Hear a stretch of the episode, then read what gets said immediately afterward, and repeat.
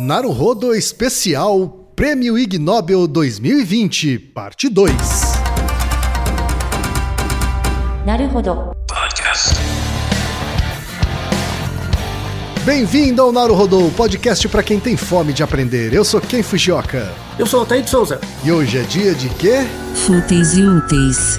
Altaí, vamos para os recados da paróquia. Quais são? Número 1, vai no iTunes Store, dê 5 estrelas e faça o seu comentário. Isso aí. Número 2, indique um episódio do Naruhodo para alguém que nunca ouviu o Naruhodo ou mesmo nunca tenha ouvido um podcast. Vamos aumentar o tamanho de nossa podosfera. E número 3, Altaí. O número 3 é sobre ajudar a manter o Naruhodo no ar, Altaí. Isso aí. E para contribuir, basta usar o aplicativo PicPay e assinar o apoio mensal de R$15. São 2 Coca Zero, querido ouvinte. Uma pra Altaí e uma pra mim. E como assinante, além da nossa gratidão, você terá 3 coisas. 1, você terá acesso ao grupo secreto no Telegram, ou seja, assinante pode conversar com a gente, com a comunidade de ouvintes assinantes. 2, você terá vantagens especiais. Por exemplo, assinante recebe os episódios no grupo secreto do Telegram antes de todo mundo. E 3, você receberá conteúdos exclusivos. Por exemplo, assinante recebe episódios que só são distribuídos no grupo secreto do Telegram. Então é isso. Baixe o aplicativo PicPay e assine o apoio mensal. Com o PicPay você ainda vai poder pagar boleto, transferir dinheiro entre amigos, recarregar celular, sacar o saldo em qualquer banco 24 horas sem taxa. E olha só, no primeiro mês de apoio ao Naruhodo, você ainda tem um cashback de R$15. Isso mesmo, você assina e recebe seus R$15 de volta. Tá? Agradecemos desde já e participem, por favor. É isso aí. Antes da pauta, mais um recado. Naruhodo está abrindo espaço para os podcasts das Minas, porque representatividade é importante também na podosfera. O destaque de hoje vai para o podcast Otaminas, comandado pela Vicky Mazei e pela Tatiana Maforte.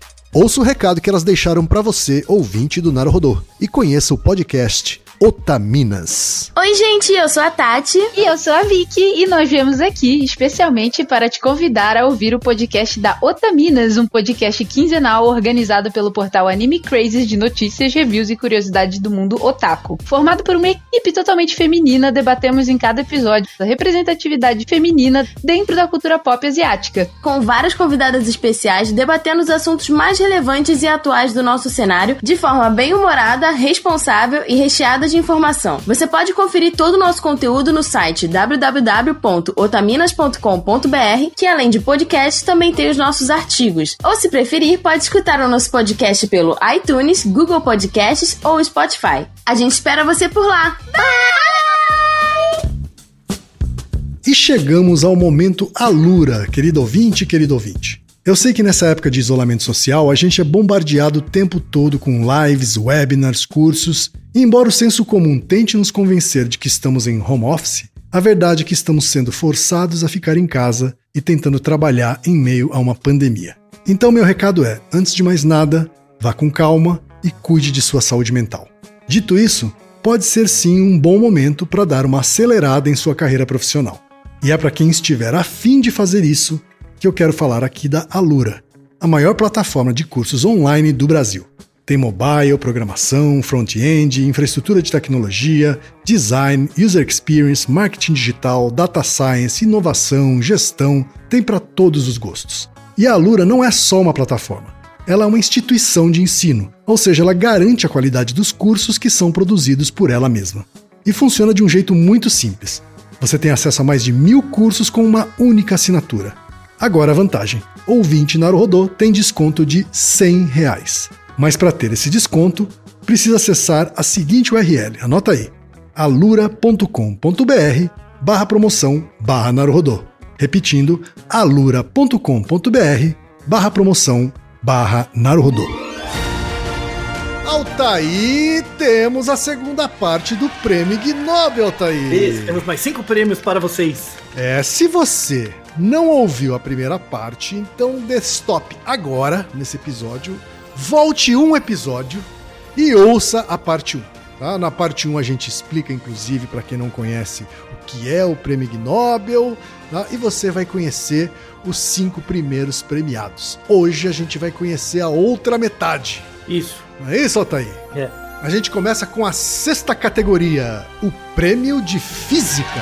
Uma colaboração entre Austrália, Ucrânia, França, Itália, Alemanha, Reino Unido e África do Sul. Ivan Maximov e Andriy Pototsky, por determinar experimentalmente o que acontece com a forma de uma minhoca quando alguém vibra essa minhoca em alta frequência. Isso. É isso, Altaí?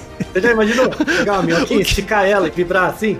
O que é que faz uma pessoa vibrar uma minhoca em alta frequência, Altaí? Então, não são quaisquer frequências. Tá? É, não é qualquer frequência também, são ondas especiais. Uh-huh, né? É, você excita a minhoca baseado em ondas de Faraday. Tá. Assim, esse é um estudo experimental, mas ele tem uma relevância interessante, assim. Porque, por exemplo, você pode imaginar você mesmo, né? Se tirar sua perna e seu braço fora, você é basicamente um cilindro que dentro tem líquido. Tudo bem? Certo. Uhum. Basicamente, né? Um cilindro com líquido, né? Sim. E existem vibrações no ambiente que passam pelo seu corpo. Faz todo sentido eu testar ou tentar verificar quais padrões vibratórios, né, de eventos naturais podem ressoar com o seu corpo e modificar a forma dele, ou podem até, quando a frequência ou a amplitude é muito alta, pode deteriorar a sua pele, ou os seus tecidos, né? E aí eles queriam fazer um estudo de segurança mesmo, né, disso. E aí eles estudaram coisas que chamam ondas de Faraday. As ondas de Faraday elas foram descobertas pelo Faraday, né, 1831, que o Faraday descreveu que existem certos padrões de onda específicos em líquidos. Então, quando você coloca um líquido e coloca uma fonte de ondas, né, de som, dentro desse líquido, dependendo da frequência de onda, esse líquido vai vibrar, mas quando a frequência é específica, tem um certo valor, ela vai vibrar num padrão específico, tá? Vamos deixar na descrição um vídeo em que alguns artistas fazem isso com areia. Eles pegam uma superfície lisa, colocam uma caixa de som embaixo e jogam areia em cima. E aí, dependendo da manipulação da onda, da vibração na mesa e tal, a areia forma certas formas geométricas. Não sei se você já viu isso. Eu já vi isso naqueles museus, né, de experiências. Isso, museu de ciências, essas coisas. É bem interessante, porque você coloca um padrão de onda qualquer, a areia, por exemplo, ou a água, fica vibrando meio aleatoriamente, assim, meio bagunçada. Quando você chega numa certa frequência específica, ela se organiza. Ela forma um X, ela forma um círculo, ela forma padrões, né? Verdade. Então parece que existem certos padrões dentro da aleatoriedade que apresentam regularidade. Esses são padrões de Faraday, tá? Certo. Então são padrões caóticos que apresentam regularidade. E aí esses físicos, né, esses dois físicos, queriam estudar o efeito dessas ondas de Faraday em tecido orgânico, né? Para verificar se causava algum mal ou não e tal, né? Ver as características. E aí eles não iam fazer isso com gente, né? Aí pegaram, fazer com um bichinho que tá mais perto. Aí pegaram uma minhoca, né? Eles pegaram 4 espécies diferentes de minhoca, mas em média elas tinham 10 centímetros de tamanho. Essas minhocas de jardim, sabe? Tinha mais ou menos 10 centímetros e tinha coisa entre 5 e 6 milímetros de espessura, tá? No artigo tem até a fotinho da minhoca. Aí eles pegam a minhoca, colocam ela em cima de uma superfície lisa, né? Um vidro ali. E embaixo desse vidro eles colocam uma fonte sonora que faz um infrassom, mas mantém uma vibração. Então imagina a minhoca como se fosse um elástico, como se fosse uma corda de violão, você bate um dedo, ela não vibra? Sim. Eles queriam ver se a minhoca vibrava, sabe? Se ela ficava mexendo para cima e para baixo. Certo. Né? Numa certa vibração. Então eles viram que quando eles colocam numa certa frequência qualquer, a minhoca não vibrava. Mas quando eles alinharam o padrão de onda com uma onda de Faraday, ela vibrava, ela dançava numa sequência específica. Olha só. Sabe? Ela vibrava numa sequência específica. E ela deformava, isso deformava um pouco o cilindro dela, né? Ela é cilíndrica. Deformava um pouco o cilindro, dependendo do padrão da onda. Então, do mesmo jeito que você pega uma areia, passa uma onda de Faraday por baixo, ela forma, por exemplo, um X, na minhoca, também gerava um padrão parecido. Muito interessante. Olha só. Você já viu minhoca andando? Assim, a minhoca não fica meio que se jogando pra frente, assim, não parece que ela fica... Sim, sabe, exatamente. Não parece que tem uma onda dentro dela que faz ela andar? Sim, Quando você coloca a minhoca assim e coloca a onda de Faraday, ela vai andar na frequência dessa onda. Então ela dança numa frequência de Faraday também. Olha, né? Só. E aí eles verificaram que... Aí tem toda a matemática por trás, porque físico gosta de umas EDO, né? Gosta de umas equação diferencial ordinária. Aí eles botaram as equações nervosas lá, no final. Se quiser, você pula. Mas as equações são interessantes, porque eles mostram que a deformação da minhoca é proporcional ao padrão de onda. Então, eles viram que... E aí, o que eu achei o achado mais legal, que eles mostraram ali, mas tava na conta, mas eles não falaram muito, que os tipos de onda de Faraday, que são mais que geram maior vibração na minhoca, são muito parecidas com os padrões de onda neurais da minhoca. Olha só. Então parece que do mesmo jeito que você faz uma onda externa que faz com que ela se movimente, esse padrão de movimento, na verdade, amplifica os padrões neurais dela. É como se fosse a onda neural fosse, na verdade, um divisor, né? Divisor de matemática mesmo. Então, imagina que eu tenho uma onda que eu faço por um instrumento sonoro que vale 10. Dentro da minhoquinha tem uma ondinha dentro do cérebro dela que vale 1, que é um divisor dessa mesma onda de fora. Então, eles colocam que essas ondas de Faraday são presentes em vários organismos biológicos. Então tem uma importância evolutiva para esses padrões de onda, né? Então, o próximo passo seria eles fazerem esse mesmo experimento com animais maiores, Altaí? Então, aí entra as questões éticas, porque você vai zoar o bicho fazendo isso, né? Dependendo certo. Da amplitude, da força da onda. Mas o que eles deixam como próxima indicação de que dá para estudar a propagação de ondas nos sistemas nervosos desses organismos, para você tentar entender se esses padrões rítmicos, na verdade, têm uma regularidade, que você observa em outros organismos, isso fala de uma questão evolutiva, e você também pode estudar segurança. Então, por exemplo, se eu estou dentro de um prédio que tem uma fonte sonora, e essa fonte sonora está fazendo uma onda de Faraday, será que isso vai fazer mal para as pessoas? Isso é interessante. Ondas de Faraday não tem nada a ver com sinal de celular, sabe? Essas fake news de 5G que vai dar câncer nas pessoas? Tem nada a ver com isso. São ondas sonoras, não é eletromagnética, é diferente. Mas dá para estudar a segurança desses tipos de aparato, é um dado bem interessante. E o mais interessante é que eles fizeram a minhoquinha vibrar no Ig Nobel. Eles mostraram na apresentação do Ig Nobel, fizeram isso lá. Uhum. Mostraram a minhoquinha vibrando também. Muito legal, viu, esse experimento, apesar de técnico, mas muito interessante. E a Sociedade Protetora dos Animais não apareceu lá, é isso? Então, ainda, né, porque agora descobriram, agora descobriram, não sei. Tá certo, então, parabéns aí pela descoberta, pessoal da Austrália, Ucrânia, França, Itália, Alemanha, Reino Unido e África do Sul. 7ª categoria, Prêmio Economia. Uma colaboração entre Reino Unido, Polônia, França, Brasil, Chile, Colômbia, Austrália, Itália e Noruega. Christopher Watkins, Juan Davi Leão Gomes, Gianni Bovet, Agnieszka Zelanikewicz, Max Korbmacher, Marco Antônio Correia Varela, o brasileiro, Ana Maria Fernandes, Daniele Wagstaff e Samuela Bogan. Por tentar quantificar a relação entre desigualdade de renda entre países e a quantidade média de beijo na boca. Isso, isso, Otávio. Isso, muito bem. Muito bem. Trabalho muito bacana também, viu? Colaboração do Brasil, né? O Marco Barcola também fez parte desse trabalho, uma colaboração. Se tem beijo na boca, tinha que ter o Brasil participando. É claro, claro. Né?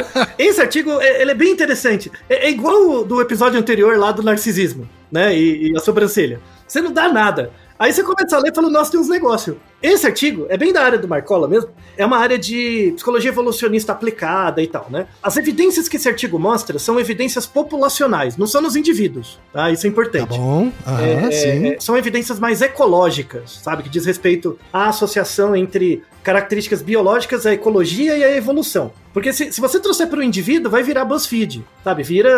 Fica zoado, tá? Você perde. Vira uma brincadeira só, né?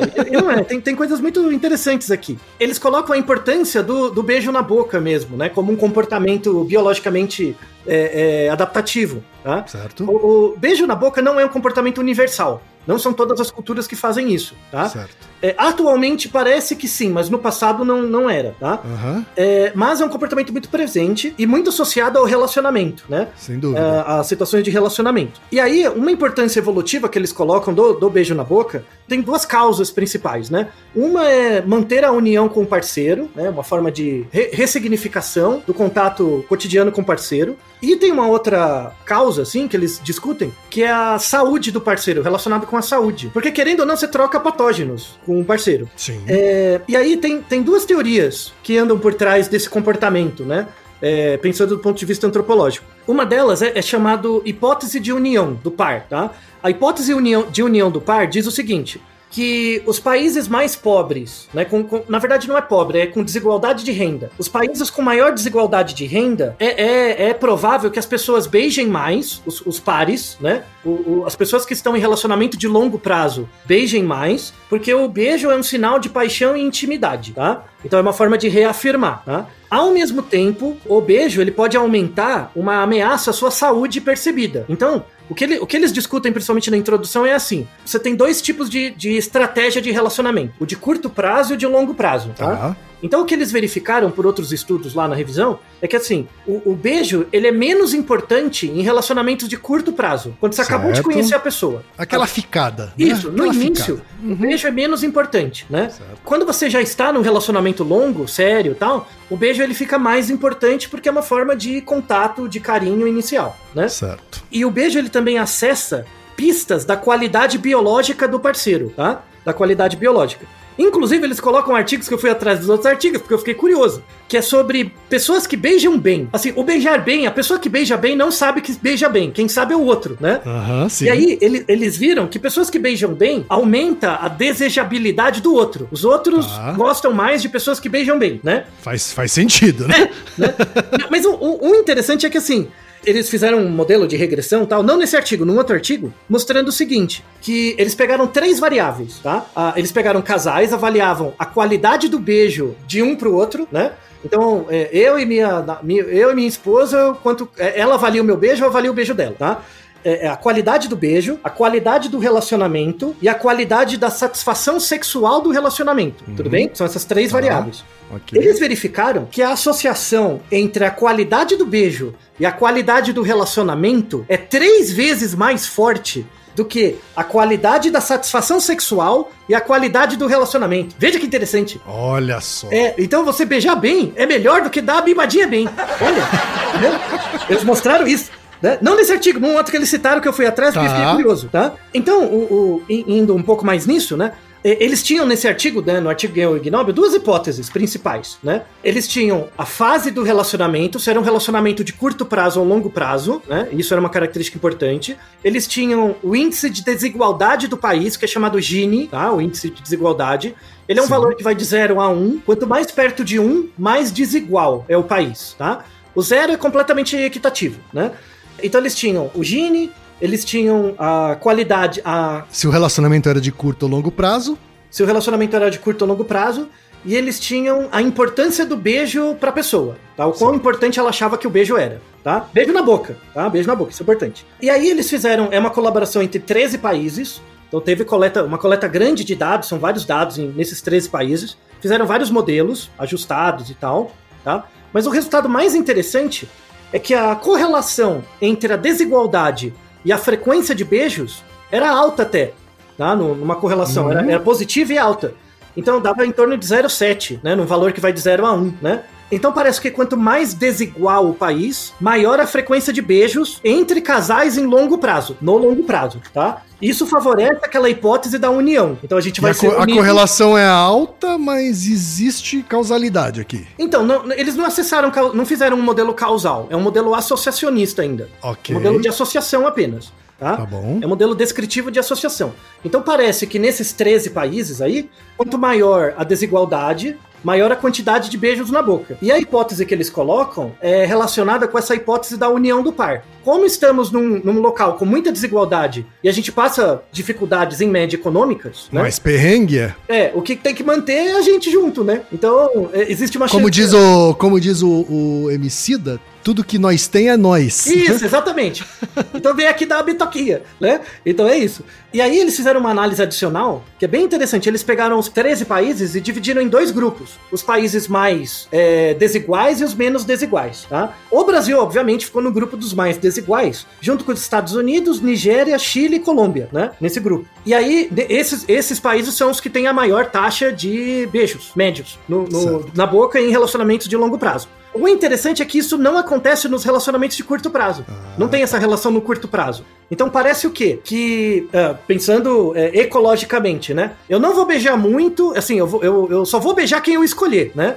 Eles acharam um resultado interessante que as mulheres valorizam mais a qualidade do beijo do que o homem, né? Isso tem um pouco a ver com o padrão de escolha, né? Então, já que eu vou beijar esse aqui, vou beijar esse melhorzinho, né? Tem os genes melhores, não tá muito desgraçado, né? Não tá com muitos corona, não tá forte, né? Vou pegar esse aqui. Já no relacionamento de um longo prazo, quando você tem mais contato, eles mostram que o beijo, como a questão de saudabilidade, já foi razoavelmente resolvida, porque você tá com a pessoa ali, né? Sim. Pelo menos o beijo é uma forma de manutenção do vínculo, né? Uhum, e aí, sim. Eles perguntaram, nesse mesmo artigo, a importância do beijo pra você, a importância do sexo pra você, e a única coisa que, de fato, previu a qualidade do relacionamento é o beijo. O beijo é mais importante que o sexo, abraço e carinho. Olha só. Não é interessante? Eu achei interessantíssimo esse trabalho. Apesar dele ter um aspecto biológico, assim, e tal. Ah, mas vai vir um antropólogo, vai vir um sociólogo. Claro, né? Esse é um trabalho que trabalha com causas finais. Ele não trabalha com causa eficiente nem causa formal. Ele trabalha com causas finais, tentar buscar as explicações evolutivas. Tá? Ele em si não é causa, mas ele traz indícios interessantes, né? Não contente, como estudei junto com o Marco, né, que é um dos autores desse artigo, pedi para ele mandar um áudio também, comentando sobre essa colaboração interessante de vários países, que não vem de hoje, já tem alguns anos, né? Então vou pedir que o Marco faça um pronunciamento, já dou os meus parabéns a ele por esse prêmio. Então vamos ouvir o Marco Antônio Correia Varela, que é biólogo pela Unesp com mestrado e doutorado em Psicologia Experimental pela USP. Atualmente faz o doutorado no Instituto de Psicologia da USP em Genética Comportamental e Psicoetologia. Fala, Marco Antônio. Oi, Altaí, é um prazer participar do seu podcast. Fiquei muito feliz de receber esse prêmio. A gente está sempre nas conferências fazendo novos contatos com pesquisadores internacionais e fazendo novas parcerias de pesquisa, e essa foi mais uma delas. Conheci o Christopher Watkins no mesmo congresso que eu conheci a Ana Maria, lá em 2008, no ISH, em Bolonha, o mesmo congresso que eu conheci minha esposa, atual esposa, né? Então, participações internacionais em congressos rendem muitas parcerias, que rendem muitas pesquisas. E essa teve esse prêmio que a gente ficou super honrado de receber. A gente ficou sabendo já em março, mas não podia falar para ninguém. Mas até então a gente achava que ia ser em psicologia que a gente tinha ganhado. E de repente veio o prêmio em economia, que fez bem mais sentido com o nosso resultado, né? Então foi super interessante. A gente ficou super honrado. E ter essa possibilidade da gente falar mais da pesquisa, de dar o exemplo para os novos pesquisadores, vão sim para a conferência internacional, vencer o medo de falar inglês. Quantas vezes a gente não treinou entre a gente, lá em 2008, na primeira conferência, fazer nossas apresentações, nosso pôster, né? Então, vale a pena, tem resultados, e é isso aí. Acho que a gente não pode perder esperança na universidade pública de qualidade, porque estamos aí, né? Desde a graduação aí, sendo bolsista, e ainda agora no segundo pós-doc, bolsista, e felizmente agora já começando a ser reconhecido nossos esforços de pesquisa aí. Então, é isso. Obrigado pela chance de participar aí, e muito sucesso para vocês também. Abração. Oitava categoria, Prêmio Ciência de Materiais, colaboração dos Estados Unidos com o Reino Unido. Mattin Aaron, Michelle Weber, James Norris, Alissa Peroni, Ashley Rutkowski, Michael Wilson e Mary Ann Haganti, por demonstrar que facas fabricadas a partir de fezes humanas congeladas não funcionam muito bem. Muito bom. Muito bom. Eu acho que aqui temos um vencedor de título mais bizarro, hein, Altair? Ah, não, você não viu como chegaram aí, né? O pior não é isso, é como chegou aí na ideia. Pois é. É, então, esse trabalho... O que é que fez eles fabricarem uma faca com fezes humanas congeladas? É, né? Então, eu já vou avisar que se você for muito nojento, tem gatilhos, tá? Para aqui, pula lá pro final. Mas é um trabalho sensacional. legal. Eu achei interessantíssimo, eu adoro esse tipo de pesquisa, porque junta, de fato, biologia, antropologia, e junta várias coisas, várias áreas, né? É sensacional. É que para eles, né, nos países ali representados, isso faz parte do ideário comum deles. Essa história pra gente, a gente não conhece, brasileiro não conhece, é uma história bem bizarra, tá? Mas eu vou deixar a referência, eu fui atrás do livro, vou deixar a referência também dessa história. Da onde viu essa ideia de fezes, de fazer faca com cocô, velho? Isso vem, essa lenda, né? Vem de uma história inuit, sabe? Inuit, esquimó, né? Lá no Canadá, no norte de Canadá, Alasca e tal. Tem um livro, tá? 1998, vou deixar a referência do livro, que chama Sombras sobre o Sol, né? Shadows of the Sun, Viagens às Paisagens do Espírito e Desejo. É meio que um relato antropológico / prosa, né? De várias viagens, tá? É um livro sobre várias viagens e tal, feito em 1998, e nesse livro conta uma história que é reproduzida ativamente nas comunidades inuites ali, né? E é bem, bem famosa, de que certa feita tinha um inuit lá, um esquimó, que estava passando muito frio numa certa região, e aí toda a comunidade dele se mudou para um local um pouco mais quente, né? Só que ele não queria sair, tá? Ele não queria sair daquele assentamento e ir pra uma outra cidade, né? Então ele decidiu ficar. Só que aí as pessoas começaram a dissuadir ele, a forçar ele a vir com eles. E roubaram todas as ferramentas dele. Então imagina, você no meio de uma nevasca, sem ferramentas, sem nada, né? Então, isso era uma forma, uma hora ele vai desistir, vai vir com a gente. Daí o que ele fez? Ele tava dentro de um iglu de gelo, né? Ele precisava sair dali, porque ele sabia que ia congelar, né? E ele não queria mudar do vilarejo, queria ficar ali. E daí ele teve uma ideia, ele tava dentro do iglu. Aí o que ele fez, né? Olha só. Ele fez uma faca com as fezes dele. Então ele pegou as fezes dele, fez a forma de uma faca, deixou na neve pra congelar, né? E com essa faca, ele conseguiu matar um cachorro. Aí ele desmembrou o cachorro, tirou a caixa torácica do cachorro, fez a caixa torácica como um trenó puxado por outro cachorro. E ele desapareceu. Olha só. Entendi. Então, essa era a história, tá? Essa era a história. Então, na verdade, o que eles queriam ver se essa história é verdade ou não.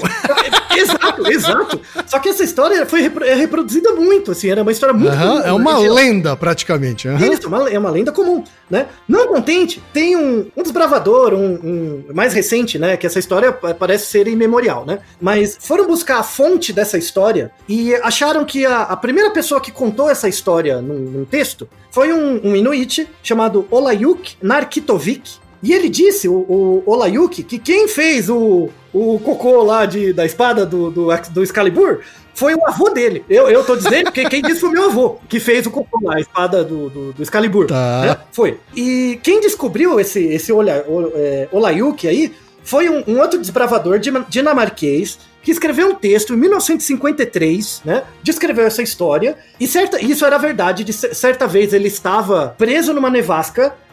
Esse explorador chama Peter Froscher, né? Dinamarquês e tal. Tava lá preso numa nevasca, Dinamarca, né? Já sabe.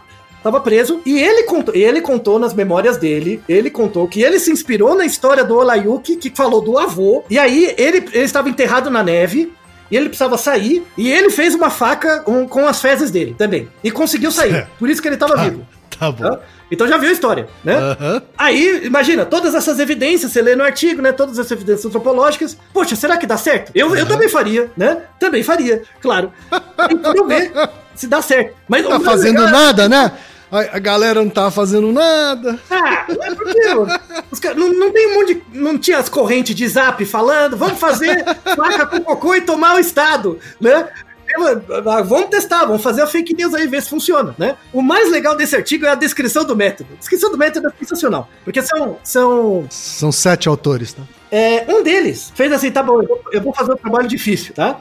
A descrição é sensacional, se você quiser reproduzir, né? Eles deixaram bem descrita, assim, de forma bem, né?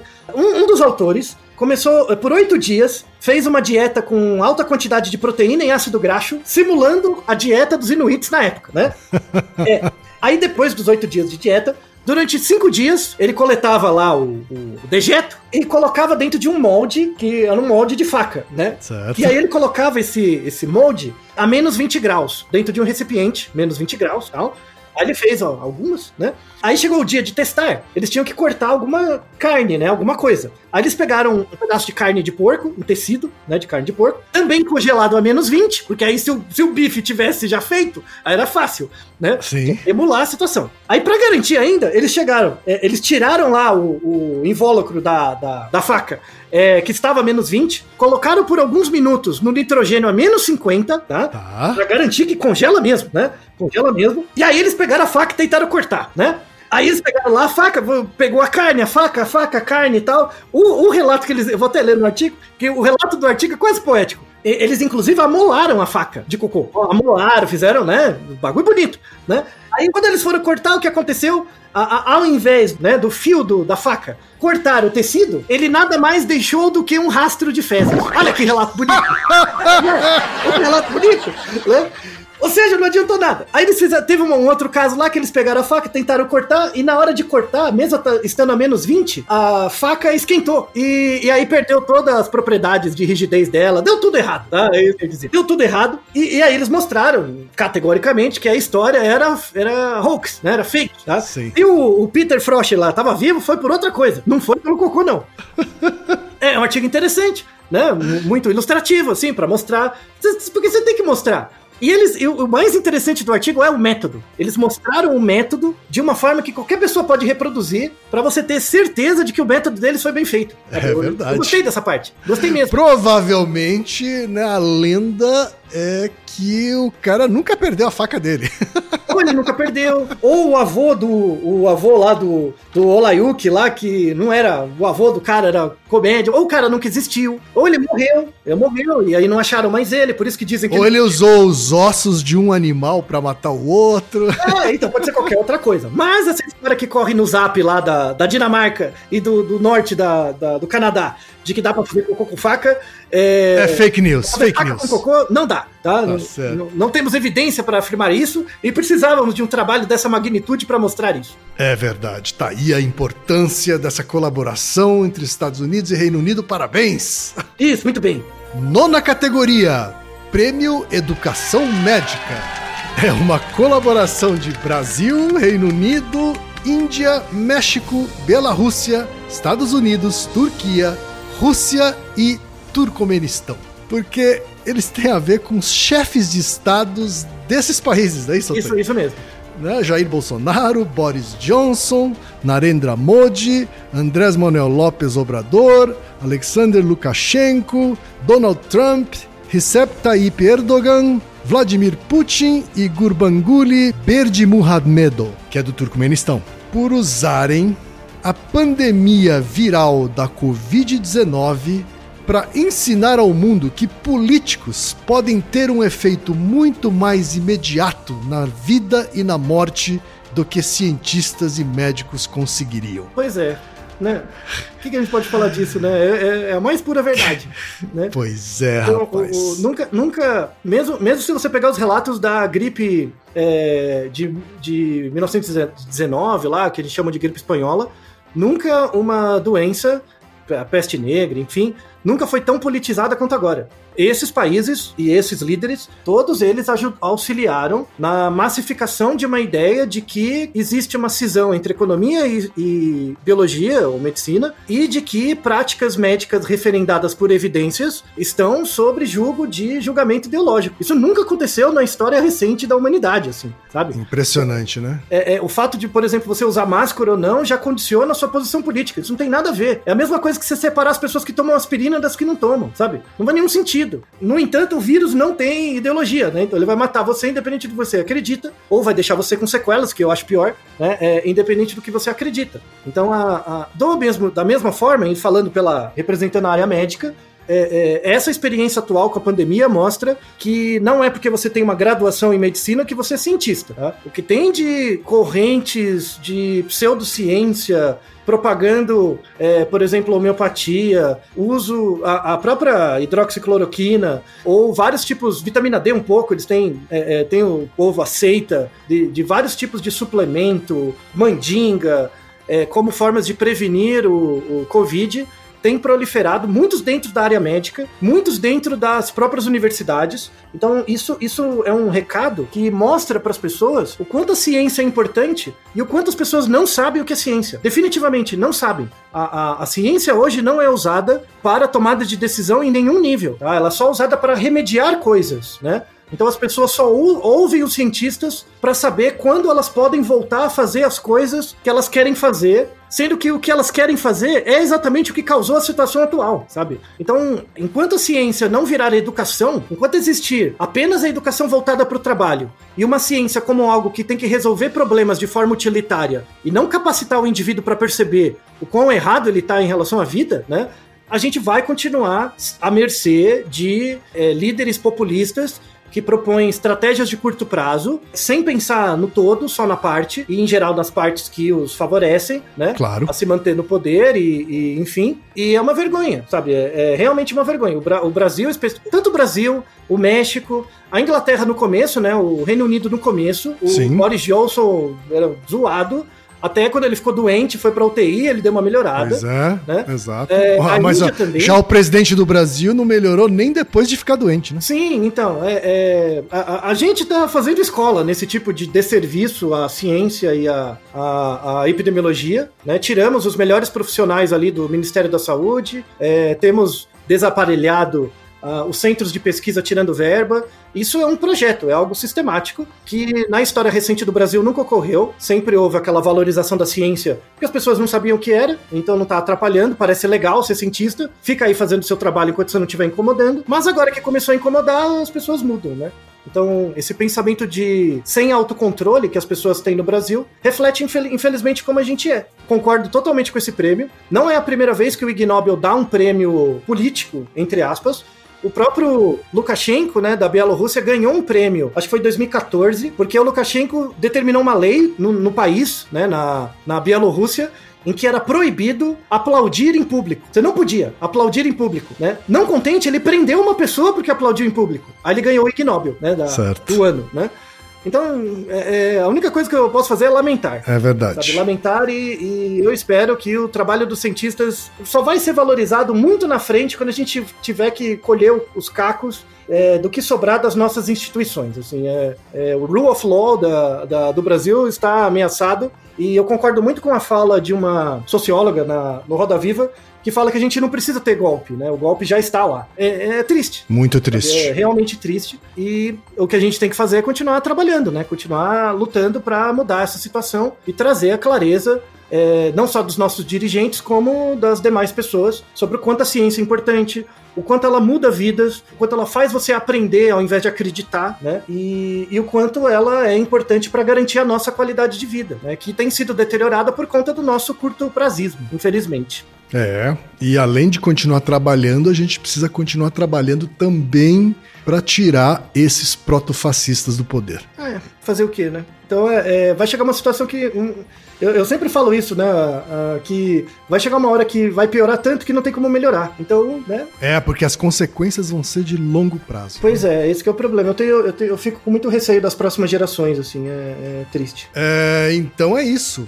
Lamentamos por todos esses países que foram os vencedores dessa categoria vergonhosa. E que o Brasil, infelizmente, está encabeçando. E vamos para 10ª e última categoria, o Prêmio da Paz, que é uma colaboração de Índia e Paquistão. Os governos da Índia e do Paquistão são os vencedores por terem seus diplomatas secretamente tocando a campainha no meio da noite de outras pessoas e correndo antes que a porta fosse atendida. Isso. Parece surreal, né? Tipo, a gente... série, que bom que a gente tem essa categoria pra terminar, né? Então, não, a gente botou na 5ª série. A gente é regido pela turma do fundão, é muito louco. Porque, são diplomatas indianos e paquistaneses que iam lá, tocavam a campainha das casas no meio da noite e ó... corria. Dava no pé, é isso? É você com 12 anos, né? 11 anos. Era... Ou menos, né? Acho que a altura necessária para você alcançar a campainha, você já fazia isso. Né? Exato. É, assim, a briga da Índia com o Paquistão já tem, o salseiro ali já é grande, faz tempo, tá? E por conta do governo do Modi, né? Tem se deteriorado um pouco mais, né, nos últimos anos. Desde 1947, né, tem a disputa da Caxemira lá entre a Índia e o Paquistão, o povo já briga, e já existem, inclusive na divisa ali, na região da Caxemira, tem movimentações ostensivas dos exércitos, né, tanto da Índia quanto do Paquistão, eles ficam meio fazendo estratégias de dissuasão o tempo todo, sabe? É uma questão que às vezes vai ficando mais ameaçadora, às vezes menos, né? Mas fazer o quê, né? E aí, só que ultimamente, de 2018 pra cá, né? As disputas começaram a ficar piores, né? E aí, olha o que começou a acontecer.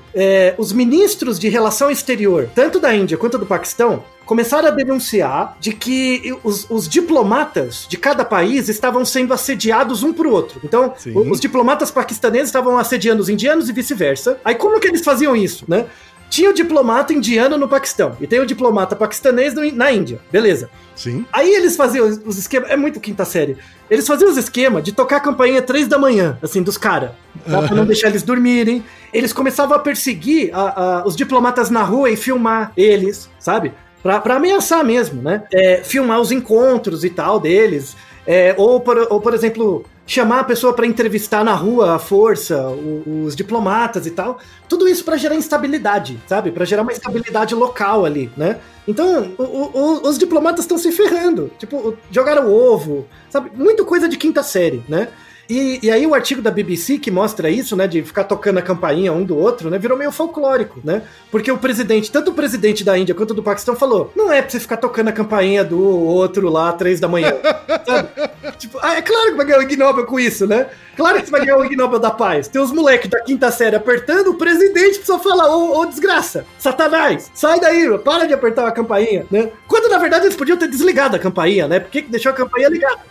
Mas, enfim, mas isso também é uma forma de atrair a atenção para a situação da Índia e do Paquistão. Vale a pena lembrar que os dois países têm bomba atômica, tá? E eles têm muito menos autocontrole e vontade de jogar bomba um no outro, né? Então, as consequências para o mundo são muito grandes. Então, esse tipo de prêmio, assim, apesar de ser zoeiro, traz à tona uma situação bem interessante, bem, bem importante de ser observada. Vou deixar na descrição também, um grande amigo meu, Felipe Figueiredo, vou deixar um episódio do Xadrez Verbal sobre a questão, que para quem tiver mais informações, é bem interessante a discussão geopolítica atual da região. Perfeito, então, Altaí. Chegamos ao final...